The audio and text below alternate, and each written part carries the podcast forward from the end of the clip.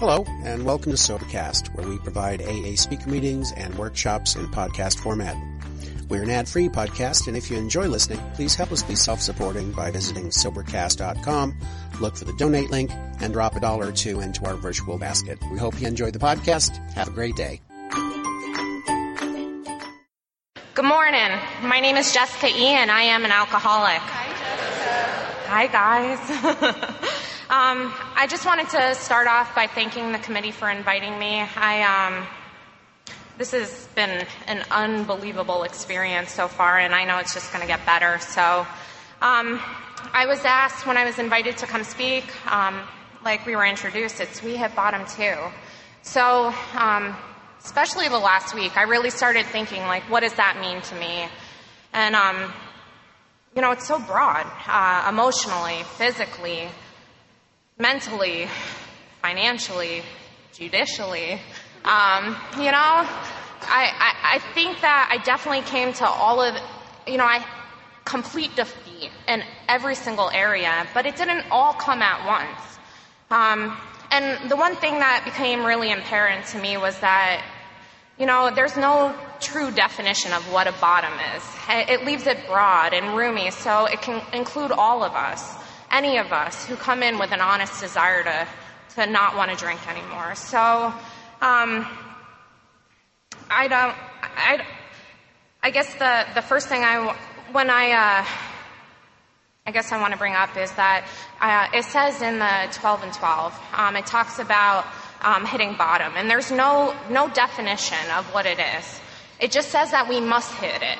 Um, so it's in the first chapter and it talks about why it's so important that we hit it. And it says, um, it says, why this insistence that an alcoholic must hit bottom? It, it says that because few will sincerely try to practice the AA program unless we do. For practicing the remaining 11 steps means the adoptions of attitudes and actions that none of us could really think of taking. It talks about being honest and making restitution for harms done, for who cares about a higher power and meditation and prayer, who cares about self-sacrifice and times for, and giving all of our time to others. And it says that, that the alcoholic, self-centered, in the extreme, wouldn't think of it. We wouldn't, unless we had to do this to save ourselves. And so, um, I mean, these are drastic actions that we take. But I mean, it's life or death for us. That's it. At 13 years old, I was a chronic alcoholic and I was dying from acute alcoholism. You know, from the beginning, um, I, there was many people who tried to petition for me and try to intervene. Um, from an early age, New York State filed PINS petitions against me from the school and from my parents, and um, you know, they started trying to figure out what was wrong with me. And, um, you know, they did. They were giving me drug tests, and I was passing them with flying colors. And, um, but I never got honest, and I never said that I had already t- taken my first drink. And, and periods of abstinence had me so wired that I was ready to crack. They couldn't understand why I was lying, and I was cheating, and I was stealing, and I wasn't able to show up. Um, 16, I stopped going to school. Um, I, by 17, um, I had my first DWI. By 19, I had my second. Um, and you know, there was a lot of other stuff in between. I don't, definitely don't have time to go into a lot of that stuff, but there was a lot of charges, there was a lot of losses. Um, you know, I, I really, even at that, at that point, I just started losing everything. You know, um, there was, I really wanted to show up. Um, you know, I really started thinking that, you know, maybe if I start doing the things that I thought other normal people were doing, that maybe, that maybe, um, that it would make me okay. Um, you know, I wanted to show up as a daughter. I wanted to show up as a niece. I wanted to go to school. Um, I wanted to show up as a girlfriend. When I told you I was going to come home in a few hours and I showed up on a Tuesday, you know, like I really honestly wanted to do something different. Um, one of the things someone had reminded me like a couple of years ago, I, um, you know, I was like 17, I had my own place and because I had gotten kicked out and Um, I would just, I, I couldn't make it to school, but yet I was like talking about how I was going to cure cancer and I was going to become great and big. And I mean, I couldn't show up for my job. I couldn't do anything. Um, but, you know, my story is definitely a story of if nothing changes, nothing changes. And by the time I was 22, I was arraigned on my, on my third DWI, again with a bunch of other stuff. Um, and I was falling to pieces. I mean, and that's the truth. Um, in my last, probably my last year of drinking, I, I probably didn't take a sober breath. Um, you know, I was living in a two bedroom apartment that, you know, everything that people really like, like electricity, uh, cell phones, you know, basic things that people enjoy, you know, I stopped paying for, uh, which made it fun during my financial amends. Um, so, and I was living out of this, you know, box of clothing and um and nothing else in this place and like I was waking up every morning with the shakes and panic attacks and the only thing I could do was get out of my bed and and like waddle down like to, to the or stumble down to the to the kitchen and and try to find the handle that I left from the night before. Um, uh, it was August 23rd of 2006. I was um, I faced my last court date. Well, I'll tell, uh, I guess it wasn't my last court date, um, but it, it is my sobriety day. I'll tell you about that later. um, it was my, that is my sobriety day. I was, um, I was sentenced to a year in our county jail in upstate New York. Um, and, and I arrived and, and you know, people my whole life had been telling me that if I just stopped drinking that I'd be okay.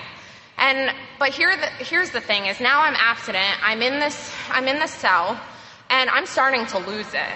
I'm um, showing up at mental health. They're, I'm telling them there's something seriously wrong with me. They're sending me back because I'm so aggressive. I'm, I can't sleep. I'm having panic attacks all the time. But I was always told if I just stopped drinking that I'd be okay. You know, um, I paused for that second and said it was my last time because my sponsees get a kick out of this. Um, you know, within my first 30 days, I was arraigned on new felony assault charges, dry as can be. And I don't know what's wrong with me because I'm not drinking. I'm not drinking. So I'm locked in the cell 23 hours a day and, and I'm about to lose it. I don't really want to take, I, I really don't want to kill myself, but I know I can't take another moment living the way that I'm living. And, um, it finally just, it, you know, I, I don't know what kind of bottom that's called, complete defeat, but I hit my knees and I just turned my life over because I could not take another moment living the way that I was living. And, um, you know, within a few, um, within a few days, uh, a woman showed up, or I was at the book cart and, cause they, uh, didn't let me out often. And, uh, they, um, this woman suggested I came to AA. And I was kind of offended. But um, this woman, I was 23 at the time, she was 26, and she was in for a couple of DWIs too. She was a felon offender as well. And, um, and it says in our big book that we have the key.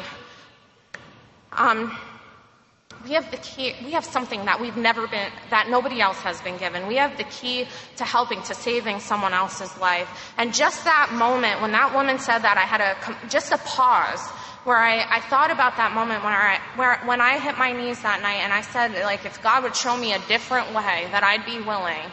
Um, and by her reaching out, you know, I started my journey, uh, in this program and on my new life. Um, you know, it's, uh, it's in this program that, you know, through doing a fourth step, I, I learned to be like rigorously honest and, and, and really have honest self-appraisal of myself. I learned that, you know, we're all of God's kids and we're just doing, sometimes we're just doing the best with what we have, you know? Um, you know, through the fifth step that I, I really started feeling my nearness to my creator. I was able to, you know, really have this level of humility that not that I'm any better, but I'm also not any worse than any of us. You know, I'm just who I am and I'm amongst you. Amongst you. Um, it was definitely through my amends process and, and being able to go back and, and just really clean up as best as I can, you know, all the stuff of my past that I was able to start getting self-respect and dignity. You know, I started really, you know, by doing esteemable actions, we get self-esteem. Through um, constant self-appraisal, meditation, prayer. It says it, um, I think it's in the 11th step, um, in our 12 and 12. It talks about this unshakable foundation for life. And what that means for me is that no matter what I go through, I mean, I went through a lot of amazing experiences in sobriety. But I've also went through a lot of hard stuff as well. I've, I've you know, I've gotten a lot in sobriety as, uh, as well, and, and I've lost a lot. And some of it I haven't gotten back. But, um, you know, it's through that process that, and by doing this work that I can, it means that I can walk through anything as a sober, graceful woman. And it's amazing. It's more than I could have ever asked for. Um, it's through the 12th step that, you know, that it's just, I, I have, I have so many experiences. I have a lot of amazing women um, and through strong sponsorship, I have a woman that I work with now in Montana, June Kay, um, that suits up and shows up for me. She is sitting there at 5:45 on Tuesday nights every single week, and she shows up for me. And, I, and I'm able to do that with my girls that I get to work with, and I'm honored to work with. Um, this fellowship, I mean, I've been able to really, you know, grow up in it and, and, and be able to feel a part of. Um, through service work, I mean, uh, God, this is where truly I've grown up in. I mean, I got involved really early. Um, I was, uh, when I came out of jail, I actually was a Bridging the Gap participant. Um, where I, I, was connected out of the tree or out of the facility into Kingston. I was um, to the town I was going back into. And uh, right away, my sponsor had me getting involved with the Kingston Young Peoples. Um, I got involved with the Hudson Valley Young People, and I got lots of service commitments, and I was able to serve my home group and, and these committees as well. Um, I moved to Long Island uh, when I was like two years sober, and I got involved in ho- going to panels on hospitals and institutions um, I was a newsletter chair for uh, Long Island Young People's. Like I was constantly. I mean, these are just a few of the things that I have been able to do. But it's like by doing all that stuff, like I started learning how to show up for school. I started learning to show up for family and events, and and by showing up at my job, it's like I really had no nothing to give when I came here, and um and you guys filled me up and you gave me what I needed and showed me by the things that you've done before me that I could do, I could do it. Um, so it was that sponsor that I was working with. Uh, um, after I was in Long Island, I went out to Montana for graduate school on a full fellowship, and um, I I started working with June out there. And at that time, she was treatment chair, so she said, um, "You know what? I need you to start going down to this meeting down at MCDC, which is a treatment center. I need a Bridging the Gap coordinator on my committee. I need you to sit and, and help me serve. And I said, okay. And, um, and you know, around, during that time, I was engaged when I was in New York and to a wonderful guy in sobriety as well. And, you know, I landed up going to Montana. He landed up going to Washington, D.C. He had some amazing opportunities. And, um, and it really, it just, people change, you know, you move apart and things, our lives had awesome opportunities in different places. And uh, for six months, I would go to June and I'm like, please just tell me what to do. Tell me what to do. Please, I don't know what to do. I don't know what the right thing to do because we were still in this relationship. And uh, she would be like, uh, you know, I, you're going to go down to MCDC every month. Make that your commitment. And I said, okay. Next week, I'd show up. June, please, just tell me what to do. Just tell me what to do. And she's like, you know what? I need you to apply to the jail. They really need volunteers down there. And she'd get right into her big book, not tell me anything. I'm like, okay. So the next week, I'm like, June, I really, she's like, you know what? You should go down to the recovery house. There's a bunch of girls and none of them have licenses. You didn't have a license for a couple of years. You can give them rides. And I was like, oh, okay. Um, like eight commitments later, I was like, seriously? I'm not saying anything anymore So, um, but you know what she did for me is she told me that through service work, if I continue working the steps, if I'm helping others, if I'm showing up in AA, that it's going to be in the midst of one of those service commitments. I'm going to be in, on a panel. I'm going to be looking out into the crowd, and I'm going to like revisit that situation. And all of a sudden, it's going to be crystal clear of what I need to do. And she said it's because I'm going to be able to see the situation through God's eyes, not through Jessica's, not through fear or ego or loss or anything that gets in the mix. And you know, it, it, took a while through talking to other women and doing this stuff, but it became clear what the next right thing would be to do. And, and I was able to like do it respectfully and lovingly and face to face flew back to New York. It was awesome, you know, and, um, so I guess I, I, that was one of the losses, but, um, um, so it was through that, um, experience that, yeah, it was through that experience of doing Bridging the Gap for a while because, um, um, during that period of time, I was getting all these volunteers. We were starting to have a shift where we were now having a database in Montana, so I was able to upload the volunteers for our district. Um, and it was during that period of time, before all that, I was going up to some of the facilities and picking up the, the pieces of paper. And, um, and they weren't even allowing me in there because of my background. So I'd like have to go up there and I'd meet with the admin, pick up the papers, bring them back. Um, and during that time, June was actually the corrections chair at that time. So um, I think it was my third application to the jail. And, um, and one of those admins called her to tell her I was going to be denied again. And uh, June said, You know, this is one of my girls. You know, this is Jessica. She's been, been doing all this stuff. And through that connection, that woman, her name's Jackie, she's a friend of us. She shows up at a lot of our stuff.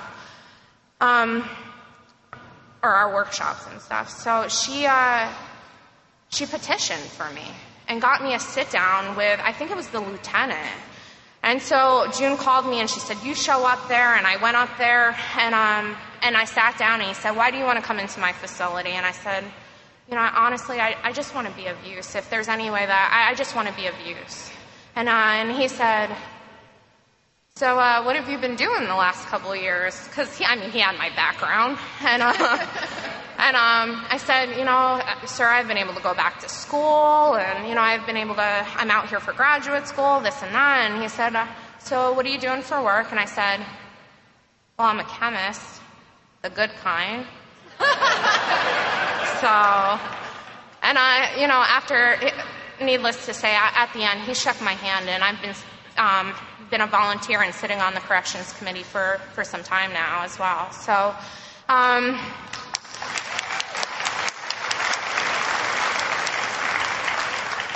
um, I think through all these experiences, I, I um, that I've been able to, you know, had the opportunity to serve in these capacities. Um, actually this rotation for the 2015-2016 rotation um, for Area 40, which encompasses Montana, I've been entrusted to serve as their treatment facilities chair. So um, I have just, this has been the most amazing year for me. I've been able to work with district chairs all across Montana and Bridging the Gap chairs who just love Alcoholics Anonymous, loves us, and is just fired up to, to how we can be of use and how we could keep, you know, just trying to just help. And, um, you know, the truth is that I know there's a lot of times that I know there's a lot of people in here who do corrections and treatment work, and you sit with sponsees and, and you don't know if you're helping, but, um, you know, I was a Bridging the Gap participant coming out of a jail, and um, and I and I'm here. So I know that sometimes it gets hard, and sometimes it's you know you don't know if you're planting a seed or if you're helping. But the truth is that every seed counts. Every every time you put your hand out, it counts. Um, so uh, I guess I should look because there was like one other story I guess I wanted to say.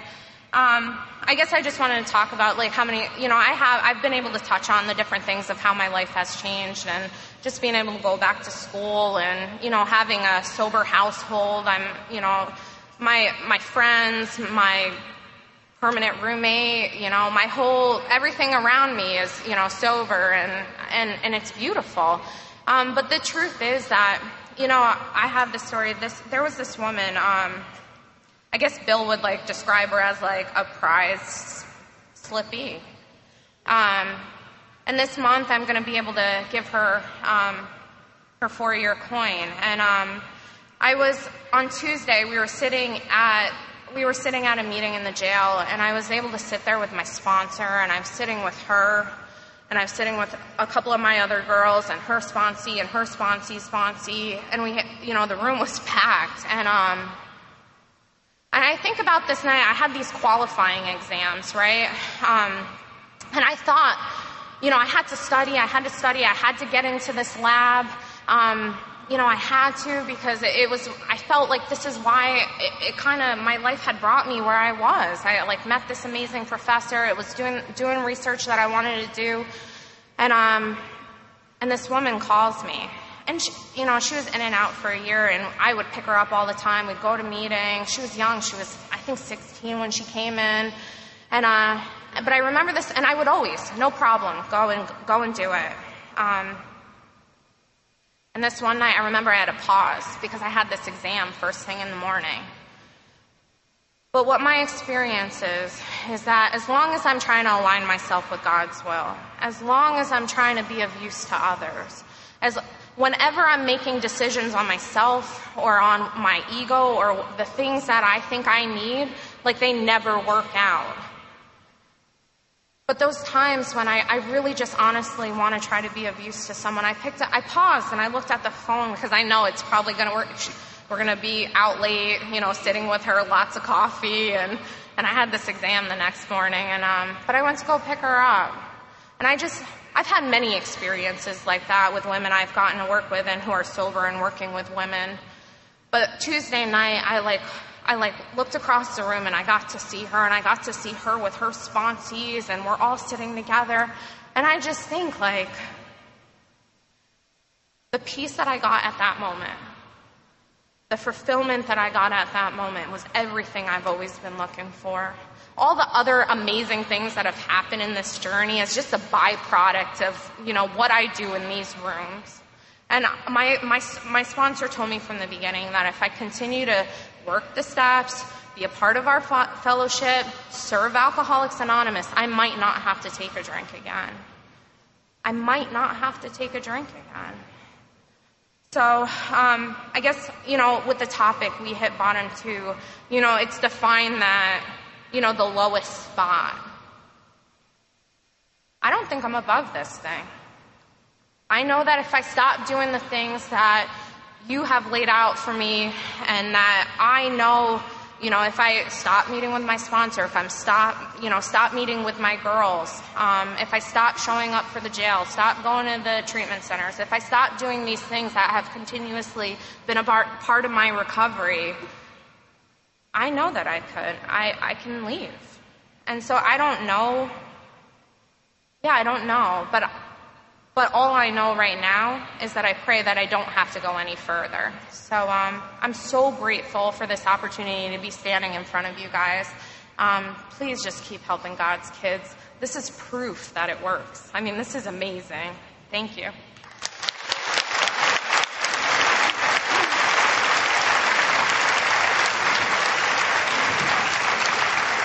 Thank you so much, Jessica. Um, I would now like to introduce our next speaker from Texas, Radu B.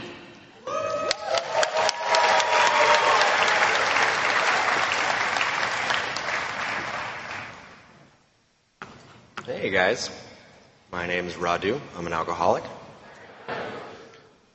And I just want to say that it is a complete honor to be here in front of you guys.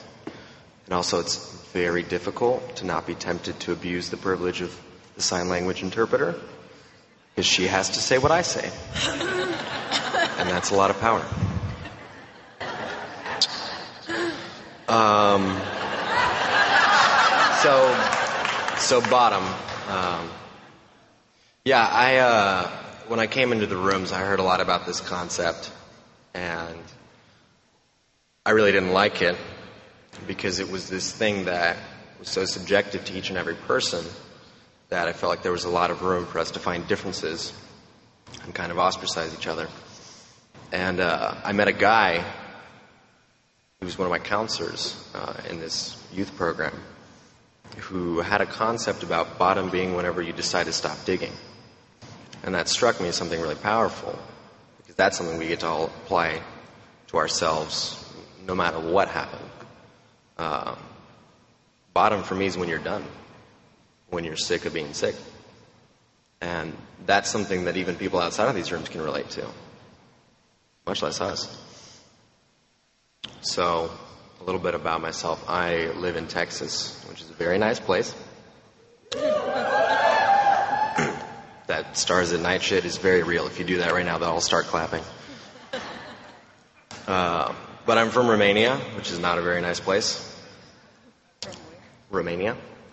See, she didn't even know my country. And I don't blame you. I don't blame you at all. Uh, yeah, no. Uh, growing up, I didn't feel like I belonged anywhere.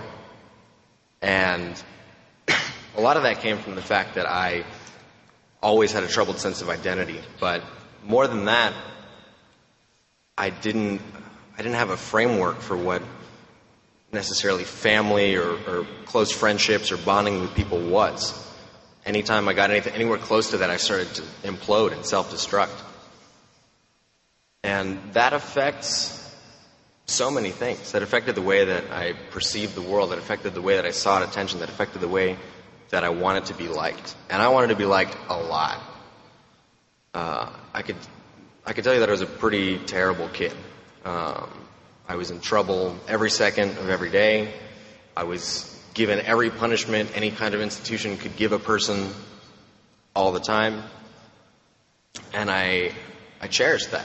I thought that was great. Um, because to some degree there was this, this beautiful negative attention that I got. And uh, it was like the closest thing to really belonging. I started drinking when I went back home to Romania. I was 10 years old, and my cousins found out that I had American money, which is significantly more than shitty Romanian money. And, uh, and they were like, come out with us, like it's, you know, we're going to celebrate, you're a man now at 10. which means, come on, we're broke, we need you. And, um, and that night I started, I really did started feeling like an adult. I started feeling like I, I belonged to something elevated because there was people all around me shaking my hand, and there was people cheering when I did something stupid. And I can't tell you that I remember exactly the, the experience of drinking, but I remember the experience of, of what I thought was camaraderie. And that was something I wanted forever. And within a few years, things had gotten to a point that is almost unspeakable. Um, I think the difficult thing about drinking when you're young is that you already don't know how to live. Like, you don't know how to be a person. You have no shot when every moment of every day you're also checked out of reality. When I was 14 years old, I got arrested at my middle school. And it didn't sink in at that point that this was something that didn't happen to everybody. When I was 15 years old, I stopped going to school because, well, I didn't need it. That didn't sink in, that that wasn't something that just didn't happen to everybody. The, uh, the point that I had gotten to is that I had lost my sense of any personality, any identity. I kind of was whoever you needed me to be.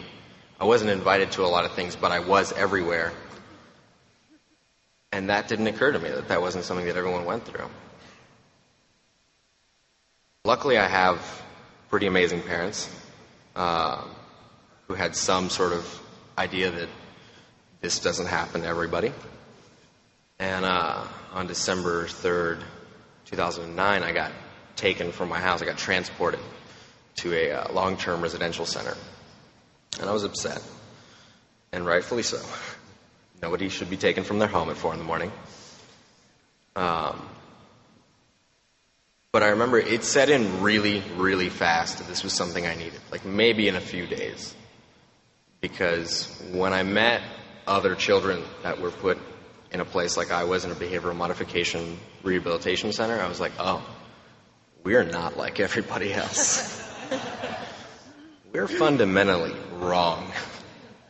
Between eight of us, we can't do like two chores in one day. and we're all forced to be sober, functionally useless. And I think, you know, no matter how you get into these rooms, it's great that we're here. But when you kind of get dropped in, you're forced to look at yourself from an angle that you, you've been avoiding your whole life. Been dodging the mirror for as often as you can, and then it hits you right there that you have no concept of your own self worth, that you have no idea what you bring to the table because you've never thought about that before. And sobriety forces you to ask a lot of really hard questions about yourself. Uh, and that's something that I feel like a lot of people here struggle with if you've gotten sober young. I got sober when I was 15. Um, I didn't know anything when I was 15. I don't know. I'm 20. I don't know anything right now.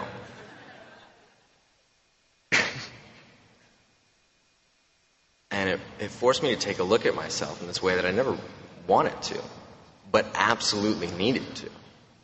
My life was on the line with these questions and these steps and everything.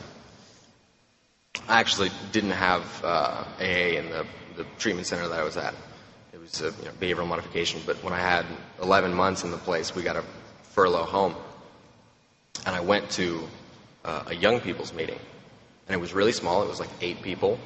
So they all had sufficient time to just vomit their whole lives at me. And I didn't necessarily want to be there, but I agreed because I didn't have anything else going on. Um, and from the beginning to the end of that meeting was the most drastic change that had ever happened to me in my life. I was maybe a little potentially open minded at the beginning of that meeting, but mostly just looking at people and wondering why they have this fire, this sort of passion in their eyes, whatever's going on. And by the end of that meeting, I realized that these people didn't have perfect lives. These people had very regular lives. And they were way too fucking happy. Serious. It was amazing. It was this dead realization that hit me that, oh, they still have taxes and parents and whatever, burdens, and they are so unbelievably happy. I have the capacity to find the smallest inconvenience and turn that into the worst thing in my life and then tell other people about it. And this blew my mind. And they took me out to go get coffee afterwards and gave me cigarettes and hugs, and it was amazing. And when I got out of uh, rehab the next month, all I did was go to young people's meetings. I lived here. I slept in those chairs and then picked them up at the end. I had a, a, a, period where you hear that, that phrase, you know, I grew up in these rooms, I grew up in public. I grew up in public. I was 16 years old and there was people when I got my year sober chip that were congratulating me on also getting my driver's license. When I got my three years sober, there was people congratulating me on graduating high school. I grew up in public, and that's an experience that changed my life in so many ways. I, I, I probably can't even still conceptualize it. At first, it felt like there was a magnifying glass of sort of criticism and kind of different things on the id of who I was as a person. And then I realized that I had the most beautiful opportunity to have a hundred parents all the time. When you phrase it like that, it sounds really bad. I had a hundred teachers all the time. And I think uh, I think getting sober young is it's no more difficult than getting sober at any other age. There is a different set of circumstances for each and every person. I think getting sober young for me uh, was particularly interesting because I still was figuring out my code as a person, still figuring out who I was and what I stood for, what ethics and morals and, and things I had, what I thought about the world. And And I also had this big monolithic thing that was like, this is important. You live to serve. Work these steps. These are also your ethics and morals. So I feel to a degree that AA has been ingratiated in my personality, which is a, a pretty great thing. You find I, got to find out at an age where you discover what you're interested in. That I'm interested in being helpful to anybody they can be, and that's a it's a marvelous realization because I am not that person, not even a little bit. I don't care about any of you on my best day without this program. And I need to help all of you on my worst day in this program. And that's amazing. The concept of service work was introduced into my life really early on. And um, luckily, I got to do a lot of young people service, and I was welcomed in with open arms. Um, and the most important thing about that to me was that none of the service sounded appealing. There was not one thing that I was like, oh, I can't wait to do this on my Friday night. It must be great to give this guy a ride 45 minutes away. Awesome. And none of it, none of it sounded fun. And all of it, albeit sometimes difficult or strenuous or emotionally tasking, matters so much to me. When my brain didn't need any of the things that were going on, my soul craved it. I had to be of use because I had done so much damage before. I had to restore that spiritual axiom that we talk about. It was also very important for me to be involved in the fellowship in any way that I could, to call as many people as I could, to find out about your lives, to tell you about mine. Because there was no there was no time when I could be without the program for too long and something terrible might happen, always of my own doing. I actually even got to experience the concept of hitting sober bottoms, quite a few, sometimes in succession. It starts when you're like, I don't really want to go to the meeting this week and or this month or this quarter. And then you find out that you are still capable of the worst decisions of the world, like that and it's uh, it's all been an amazing process. It's all been this really great thing with uh, wonderful experiences, each of which that I get to learn from. I think the uh, one of the greatest realizations that I had was that my mistakes were these things to be cherished, because I have the ability to learn from other people, I guess, but I can count on like one hand the amount of times that I have. I like really need to put my hand in a wood chipper to find out that it's a wood chipper. I'm very, very bad about having grace and saying that, oh, you this didn't work for you. Oh, I'm not very special. It might not work for me. In fact, I think the opposite of that. I'm very vocal about it. But it's great. It's a marvelous experience to be able to not be mortifyingly afraid of your mistakes because they're all these sort of like blessings that you get to blossom into who you are. You get to turn them into aspects of your personality that can be great. And I don't know of another thing that lets me do that. I don't know of another program or fellowship or group of people. That's wonderful. That's irreplaceable for me. So I'm I'm fortunate that I had a, a wonderful experience where people welcomed me. Uh, I didn't feel too out of touch, even when I was the youngest person in the meetings by whatever, decades. Uh, I felt that I had more in common with these people than others that I'd known my whole life. It's, I like to call it trauma bonding. When we've got something that we, we don't even, like two vets that have been in a war together, they don't even know each other's name. But we have something in common. We've shared this experience that like frightened us to our core. And because we have that, we can get through anything together. That's wonderful to me. I get to have that with people on elevators here, in hotels. I think uh, I think I cherish the fact that I get to learn every second of every day because I was completely oblivious to that before. I think the uh, aspects of my bottom, I didn't lose a whole lot of things. I didn't have a whole lot of things to lose.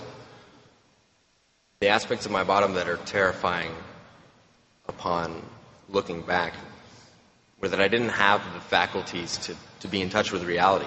I didn't have a choice in that. Showing up to my life was not an option. I was showing up to something else, to anything else. And today I have that. I can be shitty and not do it, but I have that option. I can put on my shoes and go to work, go to school, go to the places that I have to be. I don't even have to have too much creative thought about it. I just have to show up. That's beautiful. I didn't, I didn't have that choice before. Today I get to look at other people, strangers even sometimes, and try to figure out where I get to fit in in their life. What action that I take has what ripple on their existence. And that's mind blowing. That's the antithesis of what do they have? When are they going to the bathroom? I need to take that thing. I never imagined that I would get to make a turn so drastic, to change so much that I, I care about people that I might not even learn their names in the time that I interact with them. I think it's wonderful that I get to come into a room full of strangers from all different corners of the country and the world and know that we have the capacity to be very, very close because we all share this common bond, that we all have common ideals, that we all have the same message. And I think it's amazing that I learned about taking action, which has been really my, my, my final solution in all the problems that I've ever had. It's probably the most important thing to me that I get to be engaged in existence. It's something that I feel kind of fortunate that I got to get early on.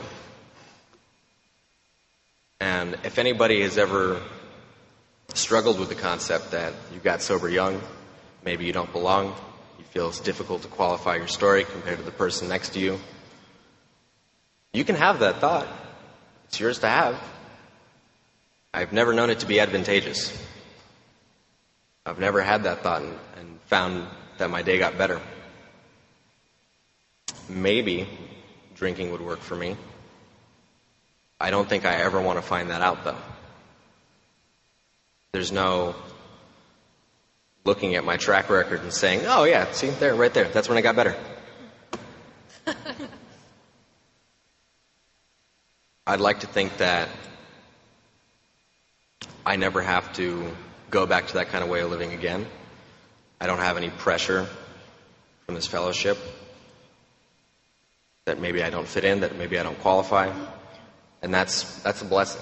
Maybe that didn't get to happen for people like me 20 years ago. It gets to happen today. We get to speak here today. Anyway, that's all I have. I hope that you guys found it to some degree relatable. And thank you so much for letting me be here.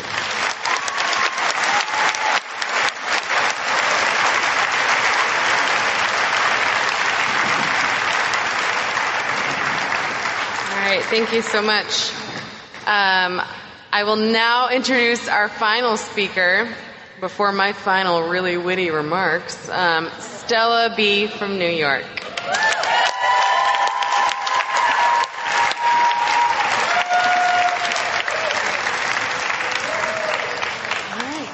Uh, thanks so much, Rachel, for having me. Uh, my name is Stella. I'm an alcoholic.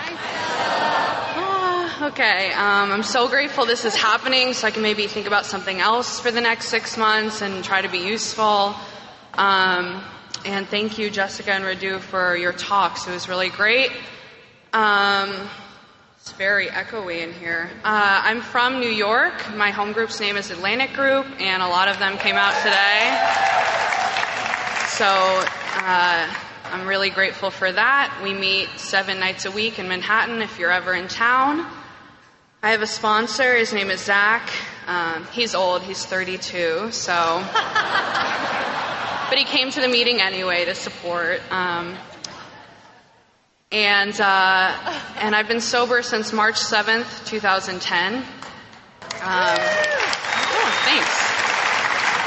Uh, and I was 15 and a half when I got sober. The half is actually very important uh, to me.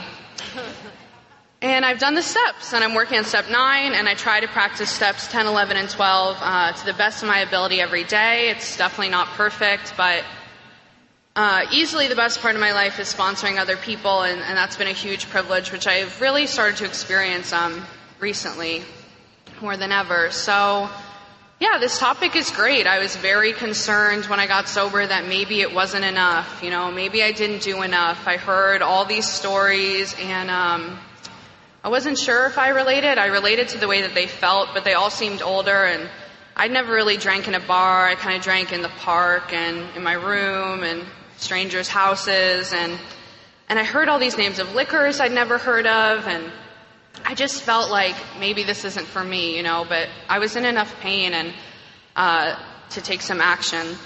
And I'm really glad I stayed. And if you're new and you're wondering at any age, maybe I don't belong here, uh, just try to get hooked up with a sponsor and uh, you know start going through the steps because that's really what changed my life. I hit bottom, you know, when I came in to Alcoholics Anonymous, but uh, I stuck around here for two years and didn't do the program. Like I was in AA, I went to meetings every day, um, I had service commitments, and I didn't do the steps. And I ended up in like a psychiatric hospital when I had two years. And I was telling everyone in there how to stay sober. and I, the worst part is I believed myself. Like I believed I had something of value to say. And, um, and I did not, uh, is the truth of that. I just had no experience doing the steps. I had, I had stuck around in AA and I had gotten worse. You know, this disease is progressive whether I'm drinking or not. And the way that I felt in those two years was literal hell. Um, it was worse than when I was drinking, and I felt pretty bad then. So I'm just going to back up a little. Like I said, I'm from New York. I grew up on the upper, upper west side, as we call it, and um, and it's a it's a nice place. I have uh, two wonderful parents, a sister who's here, and she's sober, and that's amazing. And uh, oh, she gets applause. so, uh, which is such a gift, and um, yeah, I really uh, had nothing to complain about, but I sure did a lot, and um, I, I, I felt very uncomfortable all the time. I was filled with fear. And I also had like this incredible inflated sense of self and like self worth and importance, um, like a huge ego. And it paralyzed me. I, I couldn't keep a diary. Like all my friends kept diaries in elementary school. And I, I really couldn't because I would just tear out the pages and start again, you know, in case someone published it after I died or something. And, and it was just like, I, I couldn't seem to like fit into the world in the right way. I talked so much. I mean, like my form of self-centeredness, I thought I couldn't be self-centered because I kind of exuded what I then thought might be confidence. You know, but I really just had to put a show on all the time and, and someone once told me like, you know, if you stop talking, you're not going to disappear. And um, that was hurtful, but true. And um, so I just talked and talked and talked and put on a show, and I love to like sing and dance, and um, you know, I I still kind of like to do that, but um, it was it was all to to to cover up, you know, who I really was, and I was sure I was a very very bad person right from the get go, and there was something wrong with me, and people knew, you know. I mean, I was obsessed with like natural disasters and the Titanic. Like, I just loved catastrophe and the idea of like one day you're here and then you're like wiped away for infinity. And, um, you know, so that was appealing to me, just like total oblivion. Total oblivion. Because how do you, how do you know how to like speak to people, right? How do you know how to go to school? Um, how do you know how to get through the day? I, I didn't have the answers for any of that. And to me, it seemed like everyone else did, which they probably didn't in the fourth grade. Like, I don't think everyone was as well adjusted as I saw them to be. But I knew that, that I was not well adjusted. And although I didn't have the words for it at that time. So when I found alcohol, it was perfect. Uh, you know, I, I don't remember my first drink. I'm pretty sure it was at a bar mitzvah, but I remember the first time I intentionally like drank alone. And I took an airplane bottle of Absolut vodka from my parents' freezer, which they never really drank. I'm not sure why they had it. I took a couple sips, and it was like, tasted like rubbing alcohol. But it was a good feeling, and I, I went to sleep that night and felt kind of comfortable and not as scared for the next day, you know, in the sixth grade, um, which is a terrifying place to be if you're me. And, um, you know, I, I was so young, I like filled the bottle back up with water because I didn't really have like the cognitive ability to be like, oh, it's in the freezer because vodka does not freeze, but water does. And, um, you know, so I'm sure my parents knew something had happened there. So it was a frozen bottle of vodka. Um, and you know, my story is my story is not that interesting or, or crazy. Although I kind of thought it was when I got sober. Being young has nothing to do with me being an alcoholic. I'm so glad that was explained to me. There's literally nothing special about my alcoholism. Um, you know, the only thing that I'm, I'm super grateful for in regards to that is that the bottom was raised for me, so I got to come in and experience this life, so I didn't have to die. And that happened way before I got sober. You know, people were doing that decades before me. And I'm forever grateful for that. And, um, you know, so it, so it got bad very quickly. Uh, I had like my first mini intervention uh, my sophomore year of high school. And all I had to do was stop drinking for like a couple months, you know, just to get the heat off my back and my parents to leave me alone. Like just a couple months I had to stop drinking. Um, and I couldn't do it. Like I could not stop. Uh, I would stop for a few days. I was like counting days, kind of, but only for certain things. So I'd be like, I haven't drank in 10 days, except I drank last night. But besides that, 10 days. and um, so I don't, I don't really know. I started Googling like AA, you know, and I took the tests. And I was kind of like getting this result, like, yeah, you're an alcoholic. And um, I didn't, I wasn't sure I believed that. I thought I was kind of crazy, you know, and drinking might be a symptom of that. But um, you know, after a few months of trying to stop and not being able to, I, I really, really wanted to stop. And I wasn't just doing it to get my parents off my back. I was like, I, I don't like the way I feel um, when I when I drink and I can't stop. You know, and I don't like that I keep making the decision, or so I thought, you know, to keep picking up. And um, and, and even when I really, really wanted to, I couldn't. And, um, you know, it took me to a really dark place. The consequences were getting worse, although that has nothing to do with me being an alcoholic.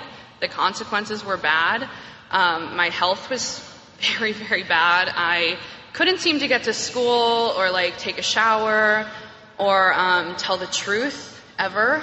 Um, I was stealing thousands of dollars from my family and liquor and lying and lying and, and failing drug tests that were, you know, mandated for me. And um, I just didn't know what was wrong with me, you know.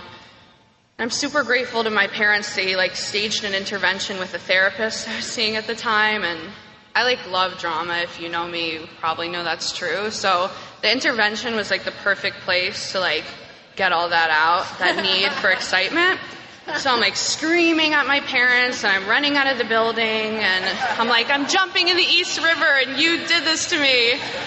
So it was like my shining moment. And um, thank you for that. So I, uh, so then I had an idea. I was like, okay, I just didn't do good enough last time. A few months, you know, I'm no drinking, and, and they won't bother me. So if I go back and I say I'm really sorry and I'm going to stop drinking, like, they're not going to send me away. They're not going to take away my phone or my allowance. You know, that's kind of what I lost. Um, and, uh, and so I go back in and I'm like sobbing while they're talking to me and I'm not crying because my, my parents are very upset and worried about me. They love me very much. Like I'm crying because I can't believe I just didn't get away with it you know? And I'm like, I must be a sociopath. I must be heartless. Because I'm watching my parents cry and I'm like, I don't care. I just wish you would let me drink the way that I want to. So I'm like, I don't know, something's very, very wrong.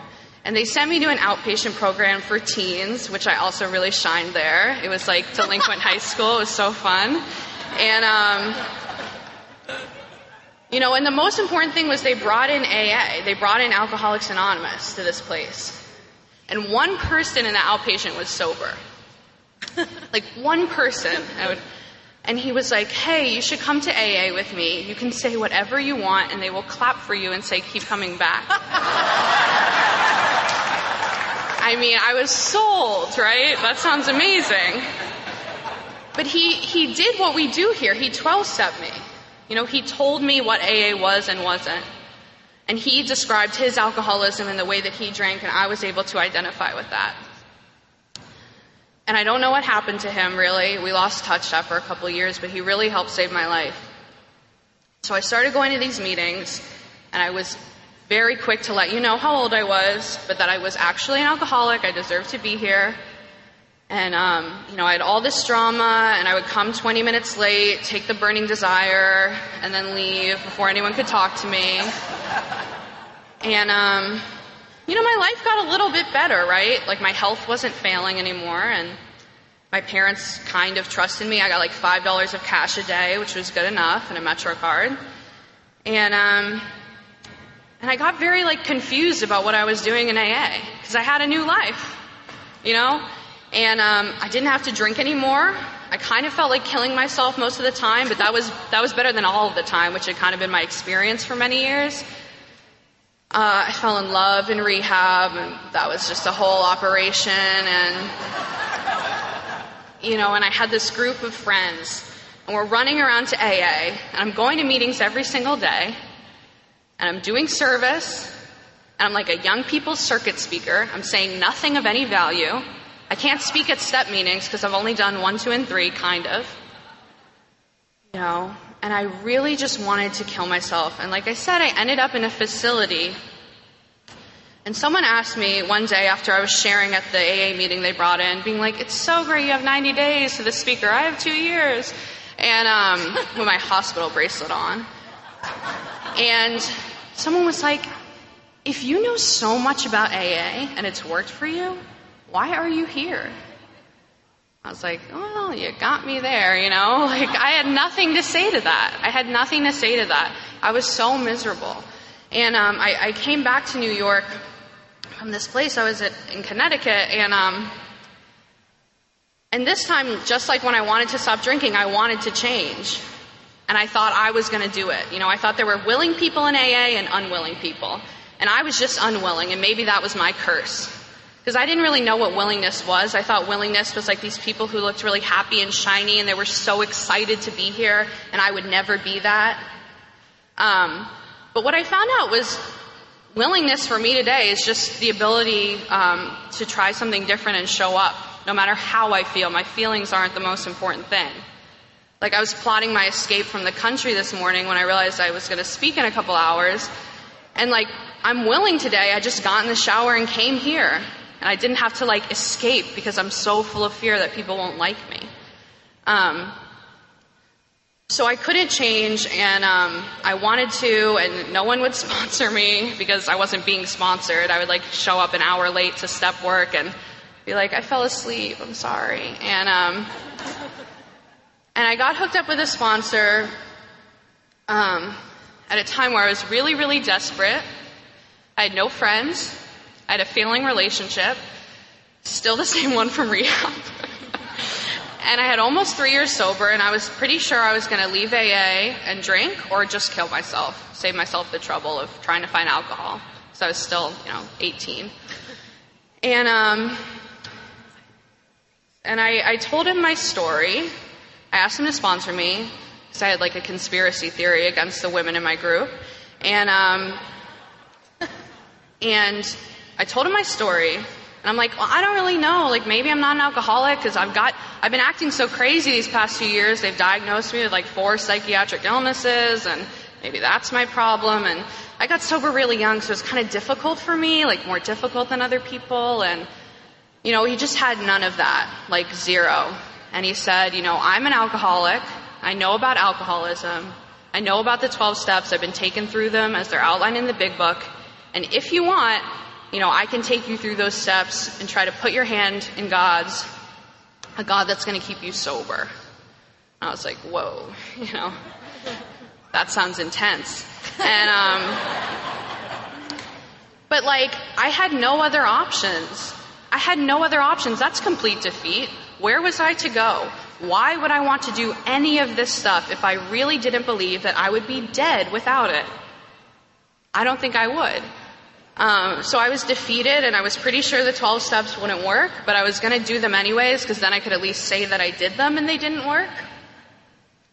And from this place of like complete defeat and humiliation, right? I was humiliated going to a mental hospital while you're in AA and coming back and seeing all these people that I that I just thought, okay, I'm going to try it, and maybe I don't know everything in the world. And that was open-mindedness and willingness, and the honesty was difficult, but it came, you know. So I started to go through these steps and I went through the first step and I realized I'm an alcoholic not because I got sober when I was 15, not because all this crazy stuff was happening, but because like when I drink, I cannot stop. And even though I know what happens to me when I drink, I keep picking up, so therefore I'm doomed. Like I'm doomed to die of chronic alcoholism because that cycle will keep going forever. And I felt doomed. You know, I remember reading the doctor's opinion with my sponsor in like a pizzeria in Times Square and it was a blizzard.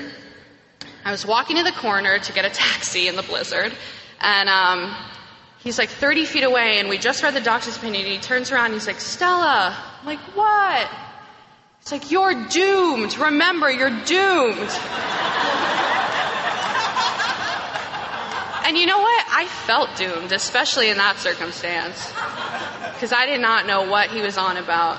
But, but I felt it. Like I felt like, okay, I have to do this because there's no other choice for me. And the thing is that the steps worked in spite of me. Like Alcoholics Anonymous works. The good news is, I'm not a unique case at all. I just did the work the way that my sponsor told me to do, to the best of my ability. And um, stuff started to change, like quickly. Nothing had changed in two and a half years, and I thought like, oh, long, slow recovery, slow sobriety, whatever this stuff I had heard that justified me not doing anything, you know? And within a few months, I couldn't get up before 1 p.m. and I was calling my sponsor at 7:30 in the morning. What? You know, like that's Alcoholics Anonymous. And I was showing up to the meeting early and I wasn't happy and I kind of wanted to die, but I was showing up. And, and then one day I was like, huh, like it's 11 a.m. I haven't thought about killing myself yet. And I had people calling on my phone, which no one had ever called me before, really. And then I had people calling me for help, which I was like, are you sure you want it from me? And then like I got to start making amends because I had done this like fourth and fifth step that I wrote in like two weeks. I was given a week, but I took two weeks. And, um, it had like 250 names on it, and a lot of them from sobriety because I'd just been so angry and, and filled up with this stuff. And um, it was honest and thorough for the first time, and then I got to go and start making amends to all these people on my list who I found out that I had actually hurt, and I found out I was actually selfish and self-centered, which I thought you could not be if you hated yourself. So if you're here and you're thinking like, why are they telling me I'm selfish? If the only thing you think about is hating yourself, you probably are self-centered like me because um, that's really the only thing I could think about was like me and my problems and the way the world had hurt me and everything that was wrong with me. Um, you know, and and uh, and then I, I was taken through the rest of the book, and my sponsor said I had to start looking for sponsees. And um, I was like, I have no idea what to tell them, you know. And he was like, Well, just tell them what I told you. You take them through the exact same way. And I didn't fully understand what we were doing here in AA until the first time a sponsee called me. And I could like hear my sponsor's voice coming out of mine. I was like, okay, you know, first things first, go to a meeting. And I'm like, whoa, you know, and like what AA is came together for me. It's just about finding God and helping others. And I had heard that many times, but this time I was experiencing it and I had experience helping other people. And I realized that listening to some other psycho talk for five minutes kind of quieted down that psychobabble in my own brain. You know, because it's like 24 7 psycho, drama, you know, art, music, like whatever I think is like so involved in me. And um, having a reprieve from that is life saving. I mean, I've screamed out loud, like, stop it to my own head, you know, pacing around in my apartment. And um, to be able to like take all that dark past that I thought was so embarrassing and pass it on to someone else as my own experience and, tell them how I got through that has been the greatest gift. You know, so, so I hit bottom, right? And from there, I got to go through with the rest of the 11 steps. After admitting my powerlessness, my life was certainly unmanageable. And it's changed my life. AA has changed my life. I can't believe I'm at the International Convention, my first year sober. Um, you know, it was in Texas, and, and I almost went, and, and to be sober at the next one, I did not think I would be sober at the next one. Um, it's been the greatest gift uh, to come here and be with my home group and, and, my sponsor and my family and my friends. And, um, you know, I'll just close with like, I did not think this would work. And I did think I was the exception. And if you feel that way, I understand. You know, but, but the program um, has worked for 80 years. And, um, and the amazing thing is once I could look past like my own nonsense and try a different way, it worked for me and it continues to work for me. And I know that as long as I keep working the program and trying to help someone else and getting out of, you know, Stella and what I think, um, that I have a really good shot of staying sober and never having to drink again. Being 15 and not having to go out and drink ever again. Um, so AA's given me that promise, and I'm really grateful. Thanks.